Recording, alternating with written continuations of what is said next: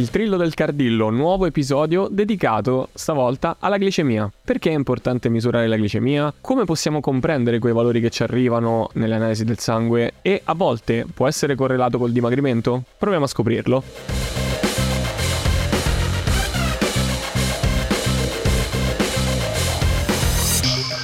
Salve a tutti e ben ritrovati in questa puntata che sarà invece dall'alto tasso glucidico. Ciao da Manuel. Ciao anche da Vincenzo.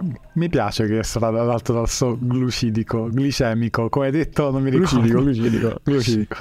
Salutiamo come al solito il prof Giuseppe Cardillo. Ciao ragazzi. Qui ci sono 2500 cose che si possono dire, dobbiamo essere bravi a non annoiare e soprattutto a dare un riscontro pratico, che secondo me qui è molto, è molto facile perché nella, paradossalmente nella clinica, nella pratica clinica di un nutrizionista nella mia per esempio negli ultimi anni i quadri di glicemie leggermente alterati e vedremo perché il leggermente è un punto chiave si stanno moltiplicando. E questa mania imperante dei range che qualsiasi cosa stia dentro i range è perfetta eh, sta portando al fallimento di moltissime terapie dietetiche. E credo sia anche uno dei motivi per cui qualche tempo fa ma proprio recentemente c'è, c'è stato un, un, un boom del, dell'Ozempic, dell'utilizzo dell'Ozempic e del Saxenda. Però questo poi magari ce lo lasciamo come chicca finale. Uh, visto che uh, Vince nella puntata sul profilo marziale ha uh, in, introdotto con una domanda secondo me ipersensata, te la faccio anche, ti faccio questa domanda per iniziare. Perché io mi vado a misurare la glicemia? Secondo te quali motivi ti vengono in mente? Eh, il primo è che mangio e dopo un'ora e mezza, due ore ho fame un'altra volta. E questo è un, un segno tipico. La seconda, come hai detto tu, che mh, mm, non riesco a dimagrire neanche se sto a pane e acqua, ho questa eh, difficoltà proprio a dimagrire.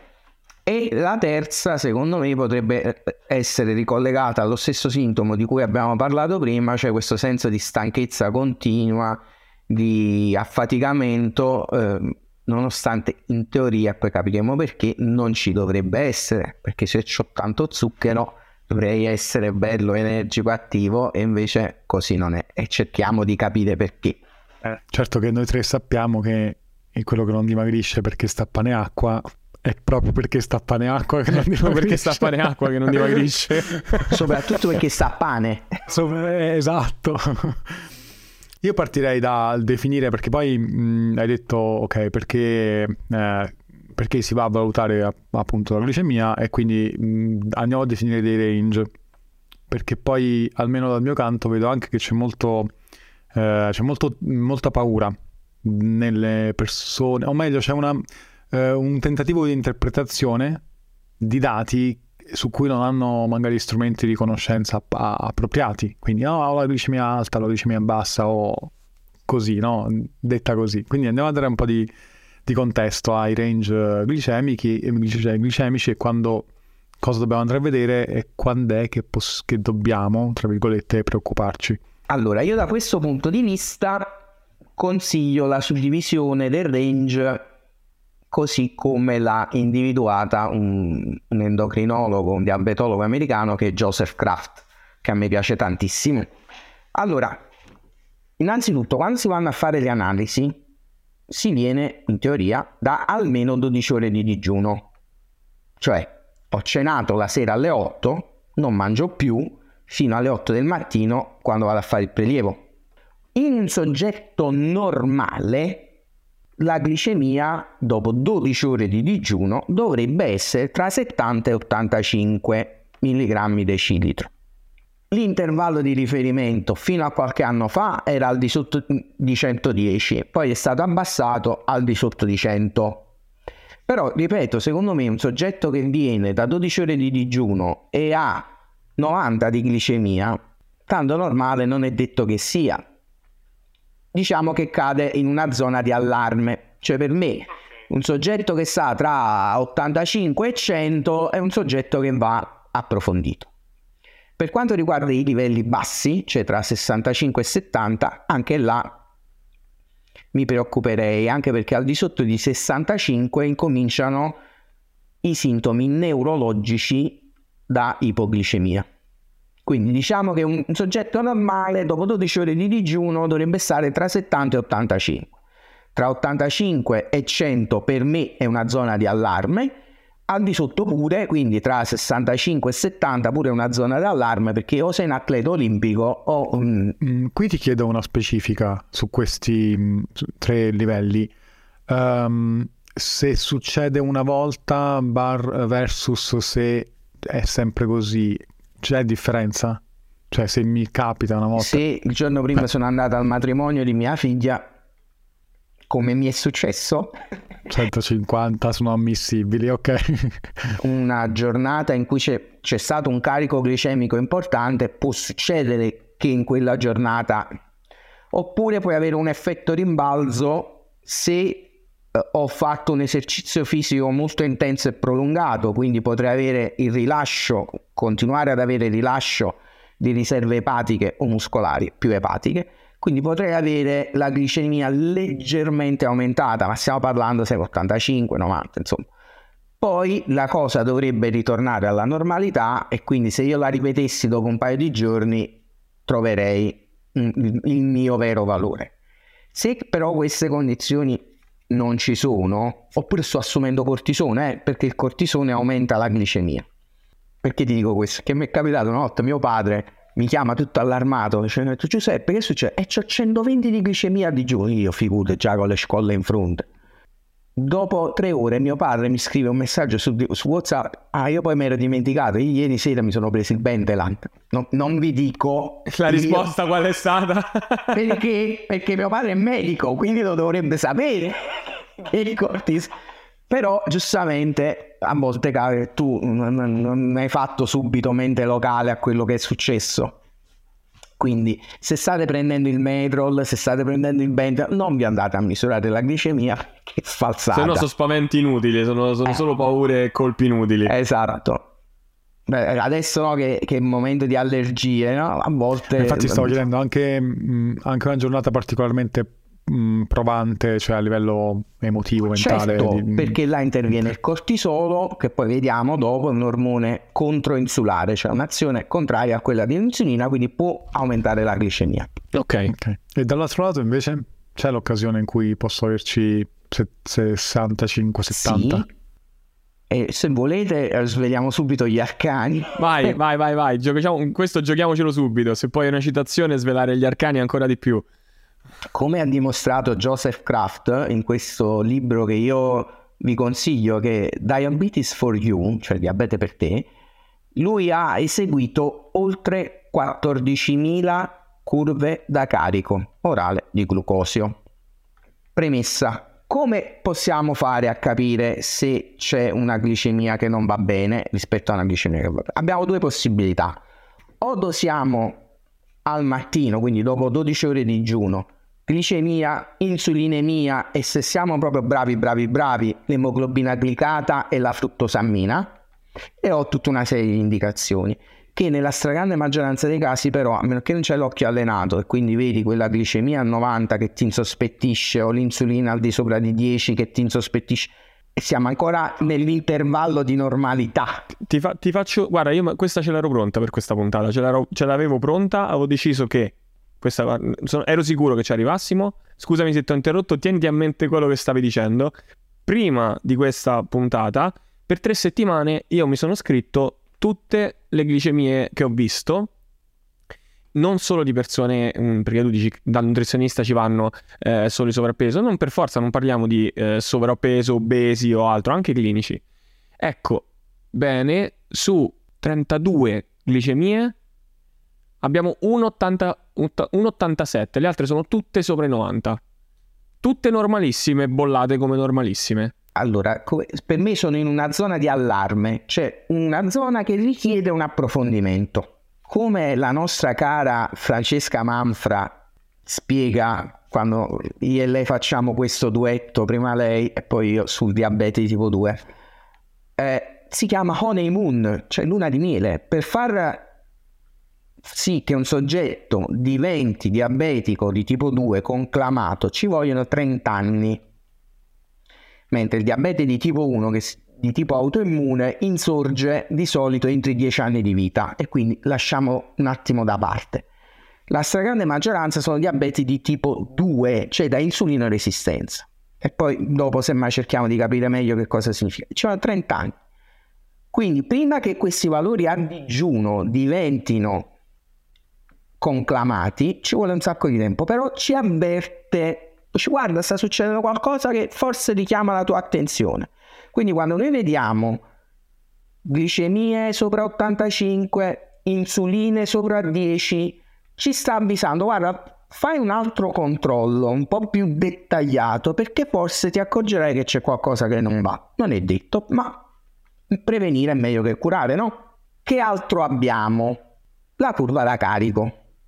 Cioè, tu fai 12 ore di digiuno, arrivi in laboratorio, ti misuro al tempo zero, cioè prima di darti qualsiasi cosa, glicemia e insulinemia, se sono proprio bravo, bravo, bravo anche i trigliceridi, dopodiché ti do 75 grammi di glucosio, acqua e zucchero, e ogni mezz'ora ti faccio un prelievo. Ora, anche qua esistono varie scuole di pensiero, linee guida e compagnia. Io mi riferisco sempre a Kraft che ne ha fatto più di 14.000 e ha scritto un lavoro già negli anni 70, stiamo parlando di queste cose, e dice che bisogna fare i prelievi ogni mezz'ora per almeno 3 ore.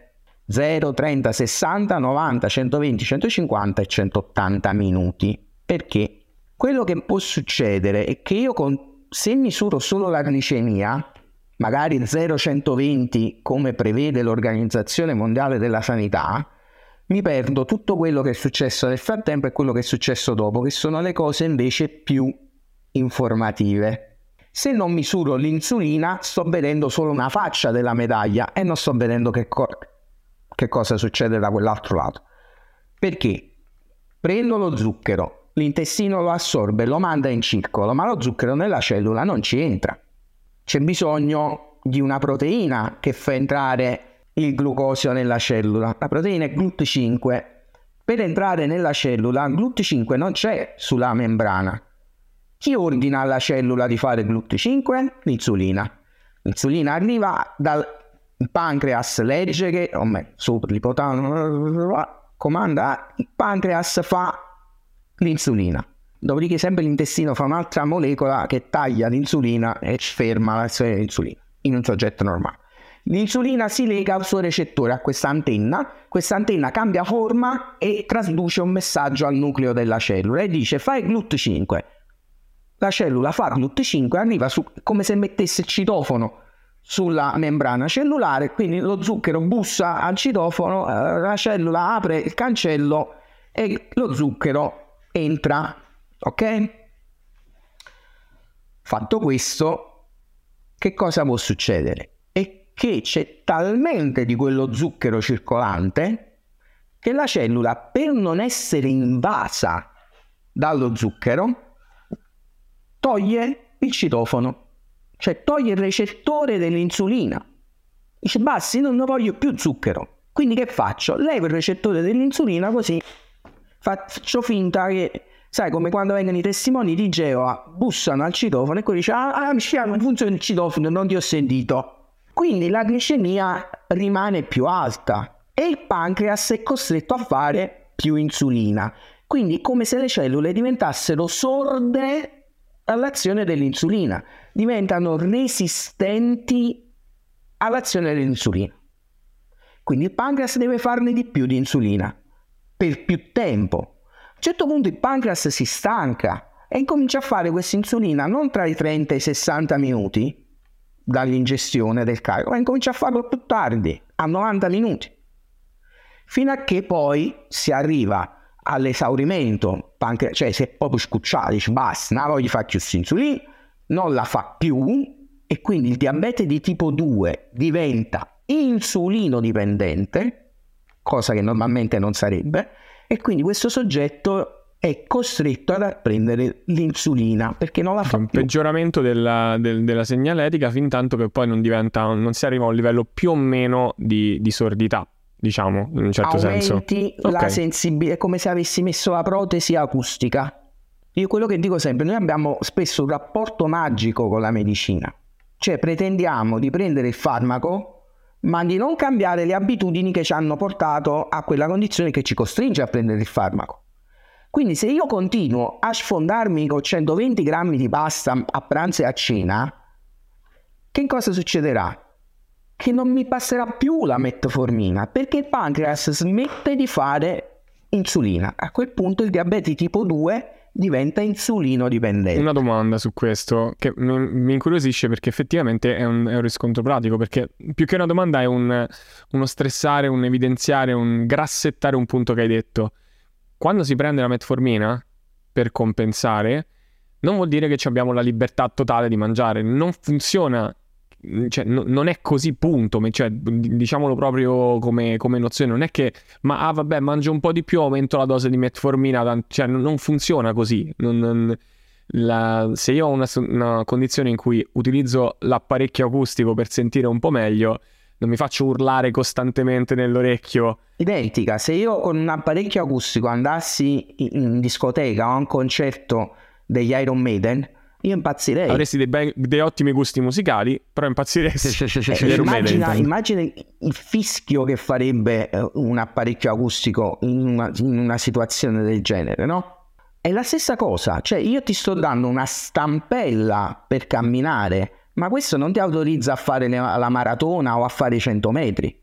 Cioè è comunque una funzione lesa che io ti sto aiutando a sostenere. I valori della glicemia vengono alterati, questo lo, lo, sappiamo, lo sanno più o meno tutti, anche solo come eh, coscienza collettiva di quante volte è stato sparaflesciato nelle varie pubblicità progresso, anche radio, tv e quant'altro, dall'utilizzo smodato di carboidrati, da diete sbilanciate in generale e eh, una serie di altri fattori. Eh, la domanda è, tra questa serie di altri fattori, se per tua esperienza hai dei, delle condizioni in cui dei soggetti sono stati molte volte a dieta in passato, ti è mai capitato di fare eh, analisi su soggetti che sono stati molte volte a dieta, hanno perso, ripreso, perso, ripreso, perso, ripreso e magari hanno anche un fisico normo peso, ma dei parametri ecco di glicemia 96, 98, 99, l'insulina 10, 12? Mi è capitato più volte di avere donne assolutamente normopeso,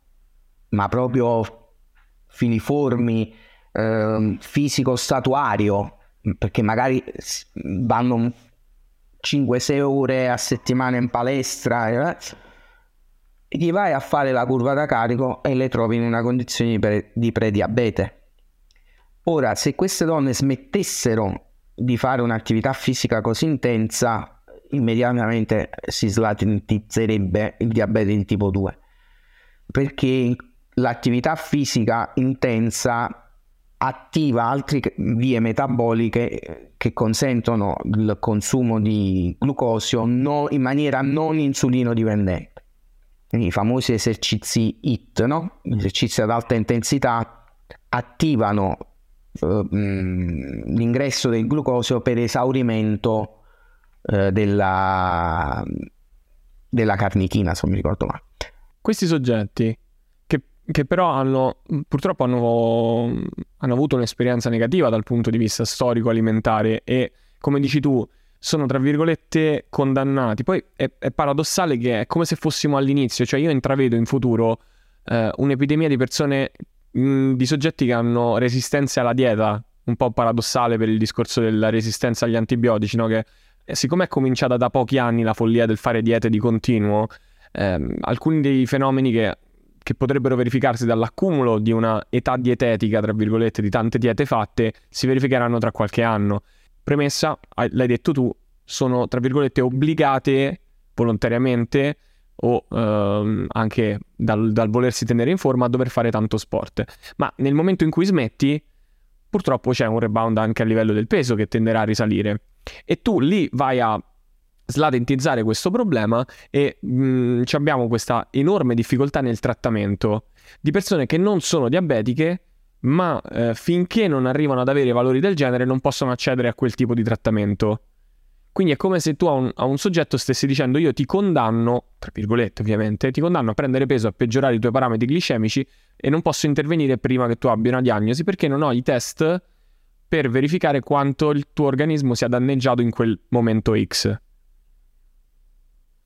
La domanda infatti era, invece abbiamo un modo per identificare questi soggetti prima che si arrivi nel... Ed è la curva da carico, di... non c'è altro metodo. La curva da carica fatta come prevede Kraft, cioè con glicemia e insulina, monitoraggio per tre ore ogni mezz'ora. Tutto il resto non funziona, cioè emoglobina glicata, OMA, Quickie, eh, Belfiore, tutti questi indici derivati non servono, o meglio, hanno una sensibilità talmente bassa che la maggior parte delle persone ti sfugge. Eh, eh, servono per il monitoraggio del paziente che è già diabetico. Oltretutto, tutti questi indici, nella stragrande maggioranza dei casi, sono stati tarati per i soggetti con diabete di tipo 1, non con diabete di tipo 2. Quindi eh, io non voglio fare sempre differenze nord-sud, però io no, quando stavo a Napoli tutta una serie di problemi non ce li avevo. Se io suggerivo al medico di dice guarda forse si dovrebbe fare una curva da carico, il medico non aveva nessun problema a prescriverla, così come non aveva nessun problema il laboratorio ad eseguirla. Ora che sono in Veneto ho grossi problemi uno perché non ci sono i laboratori che lo fanno. No, solo in gravidanza. Solo la glicemia a 0 e 2 ore. Eh, pure il medico ha grossi po- mm, problemi, grossi problemi a prescrivere una cosa del genere, ha paura di prescrivere una cosa del genere. Io non lo so perché, ti ripeto, tra Veneto e Campania ci sta questa grossa differenza, però eh, la mia esperienza è che solo la curva da carico ti fa vedere un soggetto prediabetico e solo la curva da carico ti permette di individuare quei soggetti in cui puoi intervenire la, nella stragrande maggioranza dei casi solo con la dieta. Perché ti ripeto, come ho detto prima, è un processo che dura 30 anni e solo arrivato verso la fine diventa irreversibile, ma è irreversibile per un bel po' di tempo. Quindi se io intervengo prima, io questi soggetti li salvo da, un, da una vecchiaia brutta, decisamente brutta. Solo un secondo di pausa per ricordarti che puoi supportarci lasciandoci una votazione su Spotify e su Apple Podcast. A te non costa nulla, è un processo velocissimo, ma per noi è di grandissimo aiuto. Inoltre, puoi anche unirti al nostro canale Telegram LifeX, dove troverai una community di appassionati e potrai suggerirci nuovi argomenti o ospiti che ti piacerebbe ascoltare. Grazie per l'attenzione e torniamo alla puntata prima quando hai parlato dei abbiamo parlato dei range eravamo molto in là molto all'inizio.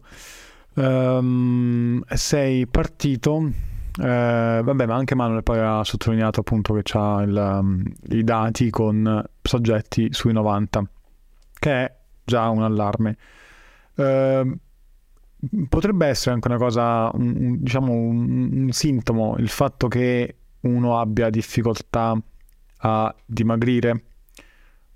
Trovi, a me è sempre capitato di vedere poi anche una, una sorta di stereotipo fisico di queste persone, cioè un, un certo tipo di, lo stesso tipo di grasso corporeo, lo stesso tipo più o meno di corporatura, Uh, e di accumuli, ok? E quindi se mettiamo insieme le due cose è un forte, uh, una forte campanella, diciamo. Come funzionano le cellule? Le cellule sono delle macchine in cui ci va messa la benzina dentro. Qual è la benzina? L'ATP, adenosinatrifosfato. Ma lasciamo stare che cosa fa, cosa non fa. Però quello che noi mangiamo ha il compito di far aumentare l'ATP all'interno della cellula, così da dargli carburante. Benissimo. Cosa mangiamo? Zuccheri, grassi e proteine. La cellula cosa preferisce utilizzare? Quello che produce più ATP. Giusto? Giusto. Ora, per ogni molecola di glucosio, zucchero, produco 38 molecole di ATP. Per ogni molecola di acido palmitico, che è l'acido grasso ha 16 atomi di carbonio, ne produco 132, se non mi ricordo male. A occhio e croce, ok? Diciamo un bel po' di più. Quindi la cellula che cosa preferisce utilizzare? Zuccheri o grassi? Grassi. Se se un soggetto si abbuffa di zuccheri, conserverà a deposito zuccheri o grassi? Grassi, perché trasformerà tanto glucosio entra, si forma tanto citrato che entra nel ciclo di Krebs, il ciclo di Krebs dirà alla cellula fai l'ipogenesi, quindi il citrato verrà utilizzato per fare acido palmitico e trigliceridi e l'acido palmitico verrà stivato dove nel fegato, fegato steatosico. Okay? Fegato grasso in generale, per chi non, è, chi non, è, pratico del termine, fegato steatosico è un fegato grasso in pratica, Tro- troppi depositi di grasso. Quindi la cellula ci dice più volte, guarda che io preferisco uta- usare il grasso. Qual è il motivo? Perché quando le nostre cellule si sono evolute, si sono evolute in un mondo in cui gli zuccheri erano scarsi. Certamente non c'erano le torte, non c'era il pane, non c'era la pasta. Se volevi mangiarti un frutto, o ti dovevi arrampicare a tre metri da- dal suolo perché non si tagliavano gli alberi come fanno qua in Veneto ad altezza mano e prendi tutte le pesche che te pare. Gli alberi crescevano, quindi ti dovevi arrampicare sull'albero per prendere la pesca. O prendere quelle che erano cadute a terra, o scavare e trovare tuberi. Quindi pat- pat- patate serie americano, serie europeo no. Ehm, carote, ma radici, quindi verdure, quindi lo zucchero era poco mentre andavi a caccia e ti mangiavi il grasso degli animali. Non solo, non solo. Sempre per fare un'altra prova del 9, abbiamo un solo ormone che abbassa la glicemia, che è l'insulina, e ne abbiamo tanti che la alzano, il glucagone, l'ormone della crescita, il cortisolo, il progesterone, gli estrogeni, l'adrenalina, gli ormoni tiroidei, cioè 10 Abbiamo 1 contro 10. Perché? Perché l'ipoglicemia, quindi zucchero basso, è una condizione estremamente pericolosa, si va in si muore. Mentre le condizioni di iperglicemia vengono tollerate molto meglio. Quindi abbiamo un solo ormone che lo abbassa, 10 che la fanno alzare. Quindi questo dovremmo, dovrebbe farci capire che il metabolismo glicinico è una, situa- è una cosa regolata mh, tipo orologiaio e che quando tu ci metti mano e lo squilibri, le conseguenze sono oltremodo gravi. Quindi se io faccio andare la glicolisi molto più della lipolisi come madre natura vorrebbe, che cosa succede? Uno, accumulo grasso nel fegato, prima, sull'addome poi. Due, le cellule diventano sorde all'azione dell'insulina e siamo ritornati alla condizione di prima. Tutto questo tessuto adiposo che si accumula sta stretto e comincia a fare molecole infiammatorie, quindi aumenta l'infiammazione, aumenta la pressione, si innesca quella che si chiama sindrome metabolica a lungo andare la sindrome metabolica, questa situazione di infiammazione continua dell'organismo, porta alle malattie cardiovascolari. Per questo l'aumento di malattie cardiovascolari, per tornare alla nostra prima puntata, non è dovuto all'aumento del consumo dei grassi, ma è dovuto all'aumento del consumo di zuccheri, perché a partire dal dopoguerra, dal secondo dopoguerra, sono arrivate sulla tavola pane, pasta, cioccolate, caramelle, merendine, bibite zuccherate che prima non c'erano. Quindi è dagli anni 50 in poi che si è generato. Prima degli anni 50 il diabete era solo quello, nella stragrande maggioranza dei casi, era solo quello di tipo 1. Il diabete di tipo 2 era, era una condizione dell'anziano ma perché era anziano e quindi oramai c'era un tale decadimento degli organi che diventavano diabetici perché il pancreas era vecchio, non perché c'era una resistenza all'insulina, anche perché erano tutti talmente magri perché si erano fatti chi solo la... i miei nonni si sono fatti la prima e la seconda guerra mondiale. Quindi tanto da mangiare non ce n'era. Certo, quando c'è stata più disponibilità, quando c'è stata più ricchezza, che, che poi è, è, anche il motivo per cui la, cre- credo sia stato proprio l'inizio in cui tutto ciò che abbiamo citato prima, anche l'alterazione dei valori della, delle glicemie si sta diffondendo a macchia d'olio come ehm, perché? Per lo stesso identico motivo, perché si abusa sempre di più di carboidrati, di zuccheri, perché lo stile di vita purtroppo diventa meno salubre e quindi ci troviamo con delle problematiche per, per le quali, correggetemi se sbaglio, ma spesso i medici non sono propriamente pronti, ma non pronti a livello eh, di preparazione, quello lo sono sicuramente, ma non sono pronti a trovarsi cioè la, la, spiegazione è troppe volte ipersemplificata nel dire vabbè ma i pazienti non seguono la dieta, che ci può stare qualche volta, spesso, però ci sono anche dei casi in cui se io ho 96, 98, 99 di glicemia, 101 e eh, 14, 16 di insulina, due o tre domande su perché quella persona non dimagrisce standoci anche moderatamente attenta e non deve per forza uccidersi di sport, io me, le dovrei fare in questo senso. Guarda, ti dirò, eh, la mia esperienza con gli endocrinologi napoletani di specializzazione recente è positiva, nel senso che sono molto più attenti a un discorso di questo tipo. Hm? Per cui eh, l'endocrinologo giovane che si ritrova con una glicemia 90, un'insulina 20, la curva da carico te la chiede senza proprio fare storie. Certo. Ma perché? Perché sono più allarmati dal fatto che sono cresciuti negli anni 90-2000 quando c'è stato il boom dell'obesità eh, adolescenziale. Quelli, cioè mio padre è entrato all'università nel 68, quindi ti ripeto, il diabete era un problema solo di tipo autoimmune, non, c'era, non c'era il, il, diabete di tipo 2 giovanile ma perché non ci stanno proprio i bambini obesi.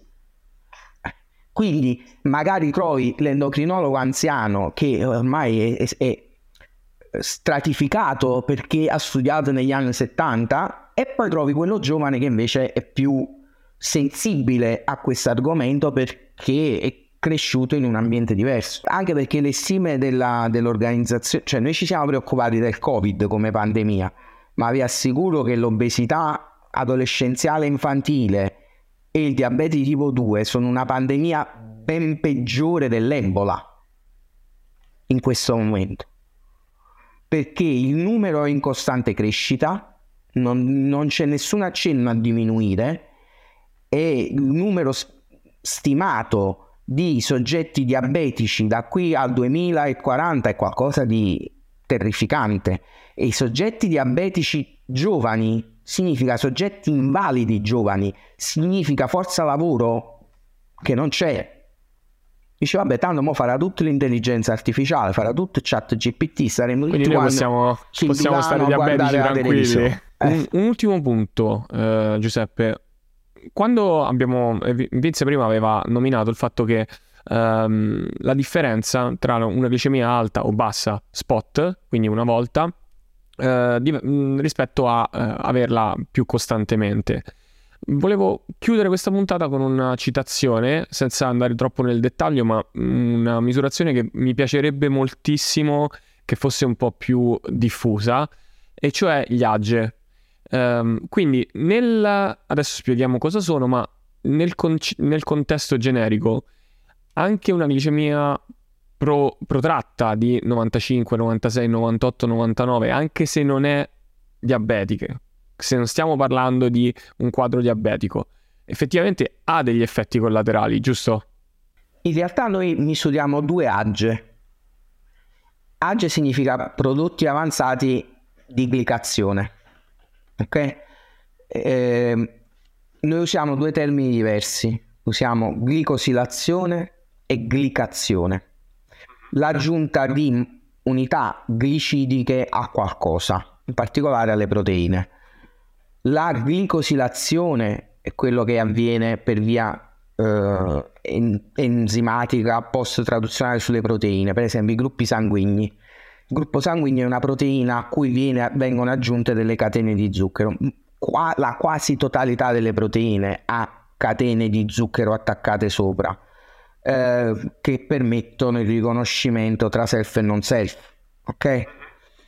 e quella è la glicosilazione enzimatica, eccetera, eccetera. Invece poi ci sono le glicazioni, cioè l'aggiunta di unità glicosidiche in maniera enzima dipend- indipendente. Ok? Cioè non c'è bisogno. E che reazione avviene? La reazione di Maillard, che è quella che avviene in cucina quando noi cuciniamo, cioè quando mettete insieme un amminoacido e uno zucchero, che ha un amminoacido che abbia un azoto libero, quindi non proprio tutti, eh, succede che si forma un composto, si fa un'altra reazione, si chiama trasposizione di Amadori ed esce fuori la crosta del pane, giusto? La famosa crosta del pane, che poi quando la spingi un po' troppo diventano melanoidine e quindi sono quelle cose, quelle croste scure, dure e amarognole. Tornando a noi, dopo questa digressione. Anche noi facciamo una reazione di Maillard, cioè aggiungiamo glucosio o all'emoglobina e quindi misuriamo l'emoglobina glicata o all'albumina e quindi misuriamo la fruttosammina. Ok? Qual è la differenza tra le due? La prima è eh, la, l'emoglobina glicata ovviamente è legata al tempo di vita del globulo rosso, quindi io vedo quello che è successo non ora, ma mesi fa. Mentre l'albumina che ha un turnover più rapido, 7 giorni, quindi io sto vedendo una fotografia di quello che sta succedendo nel passato prossimo. Ok? Ora qual è il problema di questa cosa? Che siccome non è una reazione enzima dipendente, può dare tutta una serie di problematiche. Per esempio, prendiamo l'emoglobina glicata, no? Voi lo sapete se il soggetto sta assumendo vitamina B12 o se c'è un deficit di vitamina B12, se c'ha un deficit, eh, c'ha una, vedi la, il ferro di cui parlavamo la, la volta precedente, quindi ci sono delle condizioni che possono aumentare la glicazione in maniera indipendente dal fatto che io ho tanto glucosio oppure no, oppure la possono diminuire per esempio, se, se, se ho un soggetto che ha una malattia epatica cronica, perché ha avuto l'epatite, per esempio, io avrò una, una diminuzione dell'emoglobina glicata. Quindi rischio di avere un falso negativo. C'ho un soggetto che è portatore di un tratto talassemico, quindi non ha la malattia, ma è portatore della malattia. Quindi comunque metà della sua emoglobina non sarà funzionale e quindi io avrò un'emoglobina glicata più bassa di quella che dovrebbe essere, quindi ho dei valori. Mm. Ora però esistono delle formule che mi consentono di, mm, dato un valore di emoglobina glicata e un valore di fruttosammina, di determinare un valore medio di glicemia durante la giornata. In soggetti che non hanno queste problematiche, i due valori coincidono. Cioè se io stimo la glicemia media sulla fruttosammina e sull'emoglobina glicata i due valori coincidono. Se invece avete valori completamente diversi, prendete in considerazione solo la fruttosammina. Perché? Perché quello che mi dice in questi sette giorni che cosa è successo e siccome deriva dalla glicazione della albumina, a meno che non c'è un soggetto con la cirrosi epatica allo stadio terminale, è molto più veritiero rispetto all'emoglobina che è stata fatta tre mesi fa. Ma quindi, quindi la, il, sostanzialmente potremmo dire, um, se, sem- ipersemplificando, che più c'è zucchero che predispone in circolo, che predispone all'aumento uh, di questi valori, più io ho un aumento di questi prodotti avanzati dell'aggregazione che in realtà porteranno a loro volta ad altre conseguenze. In pratica è come se la, mm, l'ennesimo fosse un'ennesima dimostrazione di come quello che dicevi prima, la, uh, la, lo, stare ai, lo stare attenti tutti in generale come popolazione ai carboidrati debba diventare un, un, nostro nuovo, un, nostro nuovo, focus, cioè penso che sarà l'obiettivo definitivo, insomma. Allora, voi su questo scacchiere voi giocate un ruolo fondamentale perché eh, ti ripeto, siccome quella luna di miele dura 30 anni, voi avete un margine di intervento molto ampio. E nella stragrande maggioranza dei casi, voi senza saperlo, hai salvato la vita a una persona, salvare la vita, perché vi assicuro che la vita di un diabetico è problematica. Quindi voi avete grossi margini di intervento, molto più del medico, perché quando il soggetto arriva nelle mani del medico è finita. Il medico non può fare altro che prescrivergli la metformina, l'insulina, ma non, non può fare niente perché hai superato il limite di reversibilità. Quindi su questo voi giocherete un, per quanto per come la vedo io, voi giocherete un ruolo da qui ai prossimi 30 anni se non si inverte la rotta.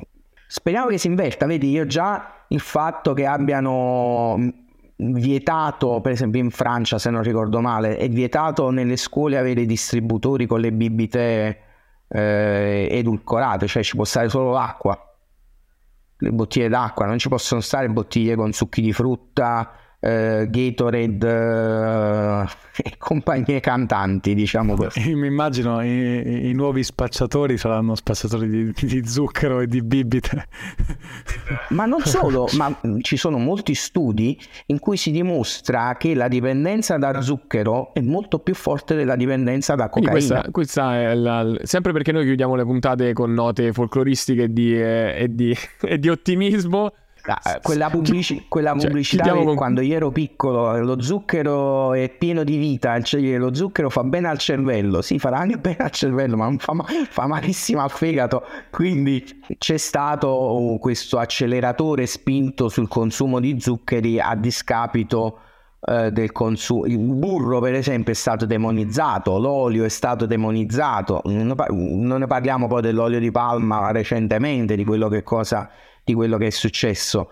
Eh, e ringraziando il Padre Eterno, medici, chimici e biologi un po' mh, fuori dal coro hanno incominciato a far cadere questo castello, ma sono negli ultimi 10-15 anni che qualcuno ha incominciato a dire ma forse le cose non stanno proprio così.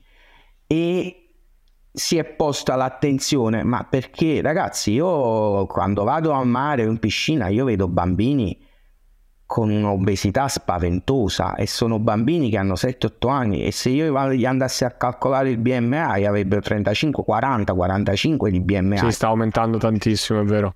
Bambini, Verissimo. io vedo giovani adolescenti con la ginecomastia, cioè maschi con le tette quelle che a Napoli si chiamano zizzinelle, non so uh, da voi come si chiamano.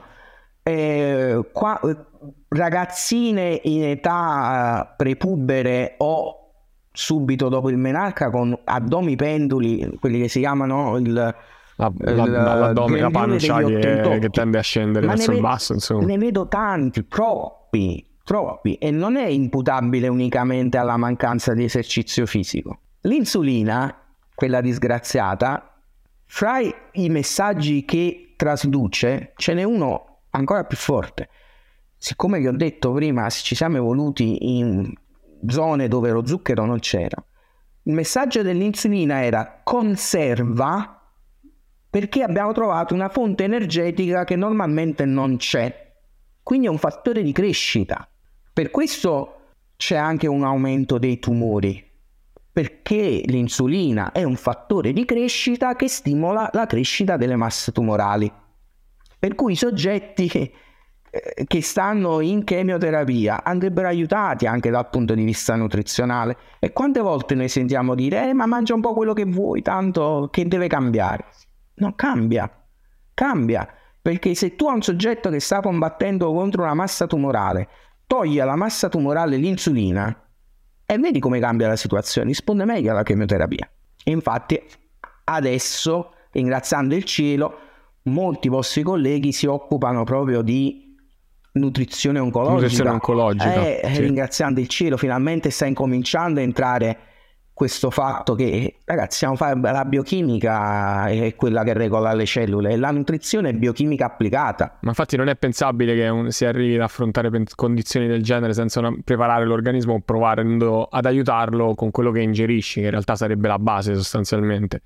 Comunque Giuseppe, scusami se ti interrompo, ma ehm, viste le, le, le, le, tante cose che abbiamo detto, io farei un, un, riassuntino, poi tu mi dici se effettivamente è, è sensato per andare in, um, a rendere um, ancora più pratico in generale per chi magari è, non è del settore. Riassumendo i punti della puntata, Uh, abbiamo citato come interpretare alcuni degli esami del sangue che vengono normalmente uh, forniti, quindi uh, insulina, glicemia, Giuseppe ha spiegato benissimo anche la, la fruttosammina, abbiamo spiegato la, cru- la, la curva da carico, deve, come deve essere effettuata e quali informazioni ne possiamo trarre. Abbiamo fatto dei vari co- collegamenti per comprendere come effettivamente a, nel 2023 anche delle difficoltà di, di dimagrimento o an- anche delle condizioni che non sono propriamente patologiche ma anche parafisiologiche possano trovare riscontro nelle analisi del sangue e in particolar modo in questo benedetto parametro che è la glicemia. Abbiamo citato anche come la, le, le, variazioni non siano, eh, o meglio, le, le, le, stabilità più che le variazioni, i periodi in cui è costantemente la glicemia troppo elevata può creare dei problemi sia di per sé, quindi come glicemia, sia per tutte le altre implicazioni che ha a livello di, di proteine a cui va a dare fastidio um, come meccanismo. E in più uh, anche alcuni suggerimenti sullo stile di vita e su come l'allenamento possa essere un ottimo, un, un ottimo, una via collaterale per la gestione della glicemia. Giusto un, un piccolo, piccolo appunto e una tiratina di orecchie ai miei colleghi in laboratorio. Quando ne facciamo le curve da carico, bisogna fare attenzione alla provetta che si usa. Io ti faccio il prelievo adesso, ma i globuli rossi che stanno nella provetta continuano a fare andare la glicolisi, quindi continuano a consumare glucosio. Quindi, se io ti faccio tutta la curva da carico, quindi abbiamo iniziato alle 8, 3 ore, 9, 10, 11, i, la, I, globuli rossi consumano 7 mg decilitro all'ora, quindi dopo 3 ore ne ho consumati già 21. Mm? Se io avevo la glicemia a 120, dopo 3 ore ce l'ho normale a 100. Stiamo parlando delle 11, eh? appena finito. Considerate che dopo vanno prese, centrifugate, si deve prendere il siero e il plasma a seconda di quello che si è usato. Dopodiché si devono analizzare. Quindi se tutto va bene, sono passate 5 ore e sono già i primi 35 mg decilitro che se ne sono andati. Quindi, e stiamo parlando del singolo laboratorio. Se poi invece, come vogliamo adesso fare queste strutture hub e spoke, in cui io prendo tutte le provette, le porto a un laboratorio centralizzato che raccoglie tutto e le analizza, io ho fatto il prelevo alle 11 e se tutto va bene viene analizzato il giorno dopo. Che cosa trovo là dentro? Tutto perfetto. Cioè tutto nella norma praticamente. Per questo si dovrebbero fare due cose. Utilizzare una provetta tappo grigio, quindi col fluoruro di sodio che blocca la glicolisi, quindi impedisce ai globuli rossi di continuare a fare glicolisi, e, e misurare l'insulina. In questo modo, misurando tutti e due, io mi rendo conto se il parametro della glicemia è un parametro falso. Stesso discorso tu ti sei fatto il prelievo per misurare la glicemia alle 7 del mattino dopo 12 ore di digiuno, ma se il laboratorio quella provetta l'analizza all'una, perché ha raccolto prima tutti i campioni della giornata, poi ha avviato tutta una serie di cose e quel tuo campione viene analizzato dopo 4-5 ore dal prelievo. Cioè idealmente può cambiare così tanto effettivamente il risultato rispetto alla, alla, alla base di, di, di prelievo, insomma all'orario del prelievo se io non adotto delle strategie preanalitiche per fare in modo che ciò non succeda, cioè io potrei, per esempio, centrifugare il, cam- il campione coagula, io lo centrifugo, separo il siero dalla parte corpuscolata, quindi i globuli rossi non possono più materialmente farlo. Ma se io quella proventa la tengo lì, pre- dunque il laboratorio fa i prelievi dalle 7 alle 11, quindi dalle 7 alle 11 colleziono tutti i prelievi, poi li porto a centrifugare, nel frattempo si è fatta la mezzaluna e quindi prima che io separo fisicamente il siero dal, dai globuli rossi, quante ore sono passate? E quindi io mi trovo una glicemia che è più bassa del reale. Quindi fate attenzione anche a queste chiedete, informate, scusate, ma voi questi campioni quando li processate? Cioè, alla fine è una domanda semplice, sostanzialmente, che non, non è che ti fa sembrare maleducato, però per, per, per te che lo fai l'esame. No, mm, le, le, analisi non si fanno dove avete fatto il prelievo, le analisi si fanno in un laboratorio centralizzato e può succedere questo. Quindi, eh, paradossalmente, è, è meglio da questo punto di vista misurare la glicemia in farmacia, paradossalmente, piuttosto che misurarla in un grande laboratorio dove quel campione non è trattato così come dovrebbe essere. Con quest'altra nota molto molto felice di chiusura. No, nel senso Scusate. per dire che... No, è, beh, meglio così che più no, con la storia prima dello zucchero e della cocaina, che effettivamente quella era, era, peggio sostanzialmente. Vero. Allora, come al solito ringraziamo Giuseppe per la sua partecipazione e ricordiamo che eh, lo potete rintracciare come Medilab9 su Instagram o anche su Facebook e sul suo sito internet dove troverete tutte le analisi che, e le prestazioni che vengono effettuate dal laboratorio. Grazie di averci ascoltati, come al solito se ci volete supportare o un voto su Spotify, un commento, una condivisione su YouTube. Se avete suggerimenti per i prossimi argomenti, scriveteceli pure anche sul nostro canale Telegram che è ehm, LifeX, molto semplice. Quindi per oggi grazie a tutti e alla prossima puntata. Ciao!